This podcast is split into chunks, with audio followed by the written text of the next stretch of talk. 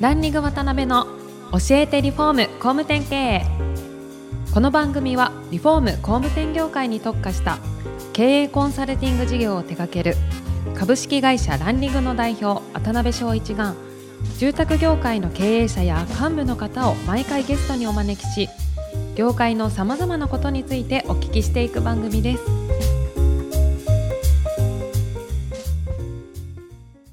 皆さんこんにちは。さあ今週も始まりました。ランリング渡辺の教えてリフォーム工務店経営。第152回目アシスタントの牛久保です。パーソナリティの渡辺翔一です。今週もよろしくお願いします。よろしくお願いします。内山さん、よろしくお願いします。お願いします。なんかやっぱり2回を通じて思ったのが、はい。やっぱり僕もそうですけど、はい。内山さんも三角座りして、一人でお茶飲んでるのが好きなタイプ。ネガティブ ネガティブですね。お互いネガティブーンだってネガティブいうことな二人とお送りいたします。そっとしておいてほしい。触れないでくれみたいな。はい。うん今回はですね、あの、今本当急成長されていらっしゃるスクリンクに関して、どういうサービスでどんな価値を提供されているのかみたいなところをお聞きできたらなと思ってます。はい。はい。まず最初に分かりやすく言うと、どういうサービスになるんですかね？まあ、建設会社さん同士、はい。で建設会社さん、個人事業主さんも含めて、うんうん建設業界のマッチングサイトになってます、ねなるほど、なるほど。工事があって、受注する企業があって、その両者を、協力業者と元請けをマッチングするみたいなイメージですかね。まあ、発注者さんがいて、はい。協力業者さんを探すっていうのと、あと専門工事会社さんがなるほど。同業種の応援というか。力を貸してほしい人っていうのをまあ作っていったりとかですね、うんまだ全体的にネットワークを広げられるようなはい。サービスにしてますね。で最近非常に伸びられてらっしゃいますけど累計で工事がもう50億円以上。そうですね、はい。金額が出てるものだけの累計なので、うんその他見積もり希望であったりとかっていうものを含めるなるほどと多分100億から150億ぐらいの流通にはなってるかなっていう感じですね。すごいですね、えー。今現在事業者さんどれぐらい登録されてるんですかね？2万5000社を先日超えたところですね、うん。まあ、個人事業主さんも含めてですけど、なるほど、はい、その数のそれこそ協力業者さんとそれこそ元請けさんとはい。いろんな会社さんが入ってらっしゃるってことなんですね。そうですね。まあ、いくつかそれこそ競合と言われるようなサービスってあると思うんですけど、スクリンクさんが頭一つ抜けてる感はもちろんあるんですが、そのあたりで強みというか、大事にされてる部分ってなんかあるんですかね？とまあ、マッチングなので、はい。やはり数は大事ですね。はいやっぱりそのうちが1万社だった時と、うん今の2万5千社だった時で、うんまあ、一つ案件というかこう募集していただいた時に、うん集まる数っていうのはやっぱり多いですね。うんなので選択肢が増えるので、やっぱ比較検討していただきやすいっうんていうところですかね。なるほどね。あとはまあ本当にサービスに関してうんははい建設会社さんが使いやすいようにっていうのはすごく考えうてん作ってますね。なるほどね。で、ちょっと実はクローズで質問募集なんかしてる中で、まあ僕も実際どうしてんのかなって思うんですけど、完全ほぼ無料ですよね。はい、そうですね、うん一部有料のサービスはあるんですけど、はいはい基本は無料で。どうやって商売成り立たそうせ、ですねまあ、基本ファンドさんから出資とかをいただいているので、まあ、その中で運営はしているんですけれども、なんか僕たちとしては、うん。まだ建設業に IT というものが馴染みがない中で、はい。いざ有料のサービスをうん。いきなり使うっていうのはハードルがすごく高いと思っていてなるほどなるほど。僕たちのできることは、まあ、マッチングもそうなんですけど、うん。建設会社さんたち建設業で働く人たちうん。が IT に触れるきっかけうん。でそこで満足してもらうっていうところまでうん。良い体験をしてもらうっていうところまでは作っていきたい、でその思いがあるので、まあ、基本無料で。使っていただきたいで一部その中でも他の会員さんよりもはい。こうしてほしいとか、うんちょっと差別化してほしいっていう方からの声はいただいているのでその方たちには一部有料のサービスっていうのは設けさせてもらってますね。なるほどね。追加であったのが、あれですね。今ってどちらかというと掲示板的なイメージなんですよね。はいこういう案件がありますよ。誰か手伝ってくれませんか？手伝いますって手を挙げるっていう、そうですね。ユーザー同士のそのマッチングだと思うんですけど、それを例えばあの、ハンズシェアさん、スクリンクさんが間に入って、例えばマッチングするとか、はい。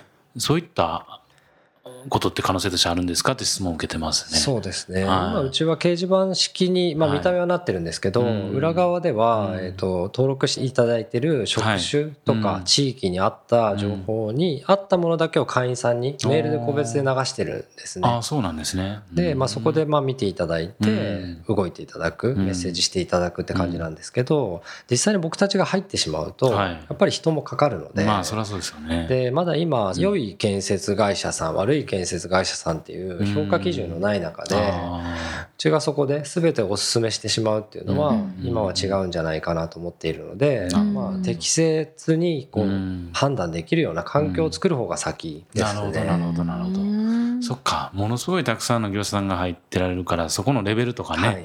そういったものをもし定量化できればすごいことですすよね。ゆね。くゆくはちゃんとしていきたいと思っているのうんで、うんそのタイミングでは個別に選んでいただきたいとかって言われたら、まあそれも動きますし、うんまあ先はやりたいですね。なるほどなるほど。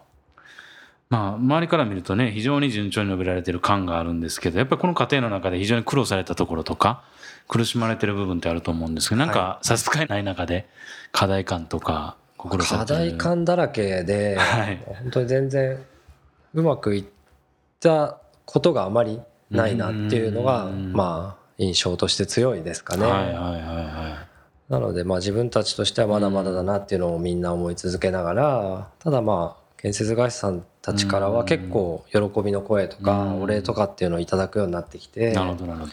まあ少しずつそのお役に立ててるんだなっていう感じはしてますね。なるほどね。具体的に例えばこの番組聞いていただいているような工務店さんであったり、はい。リフォーム会社さんがどういうふうな場面で使われてるパターンが多いんですか？はい。えっとですねまず自分の証券外うん。のちょっと他地域の仕事が来てしまった時にちょっと離れたところうんのえっと仕事をやっていただける職人さんにつながりがないとかあとはやっぱ急な仕事も含めうんて、うん。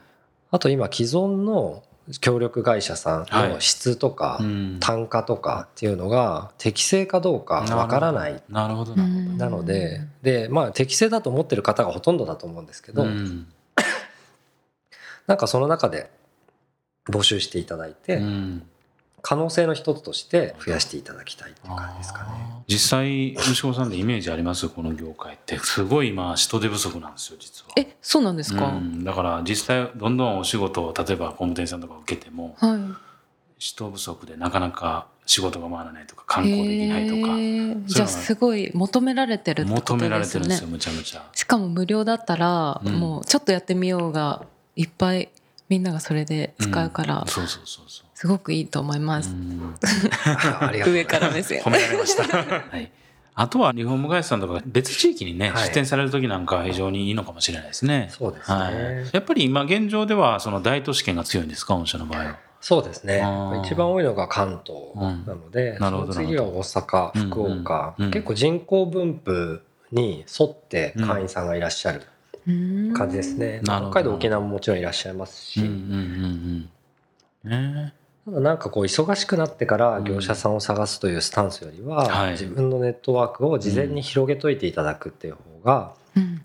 まあ強いですね。なるほど。それを皆さんにはお勧めしていて、ハウスメーカーさんたちも、まあ、皆さん大手さん使っていただいていて、まあ、常に募集されてますね。うん。なるほどね。やっぱりうちみたいなコンサルティング会社って御社のようなね明確なこのものというかそういったものがないんでなんかそういうサービスをこう愛情を持ってね育てられるっていうのはすごい羨ましかったりするんですけど、うん。やっぱり数字とかそういうのが育ってくると嬉しいもんなんでしょそううね。ですね、うん。嬉しさはありますね、うん。成長している感じはあるので。なるほどね。ただまあその分うん。成長が足りないと思う部分もやっぱりすごく多いので、うんここは両方ありますね。うん。今現状その事業展開でハンズシェアとして大事にされてることとか軸となるような考え方とかそこら辺ってどういうところになるんですかね？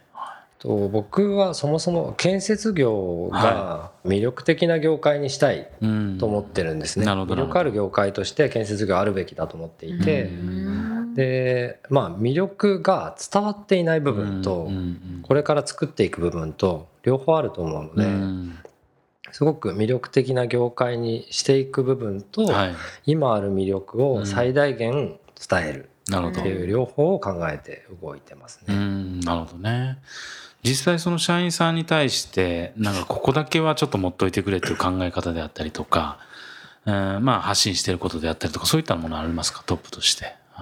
まあ遠い業界だと思わないでほしいっていう。まあじゃあ会社であったり鉄道であったり道路であったりとかやっぱりその自分たちが生きていく中ですごく身近にある業界なんですよね。でそれの人たちがまあ、みんな真剣に仕事をしてくれているおかげで、日本という国は安心して、まあ、過ごせると思うのでなるほどなるほど、まあ、それは話してますね。なるほどね。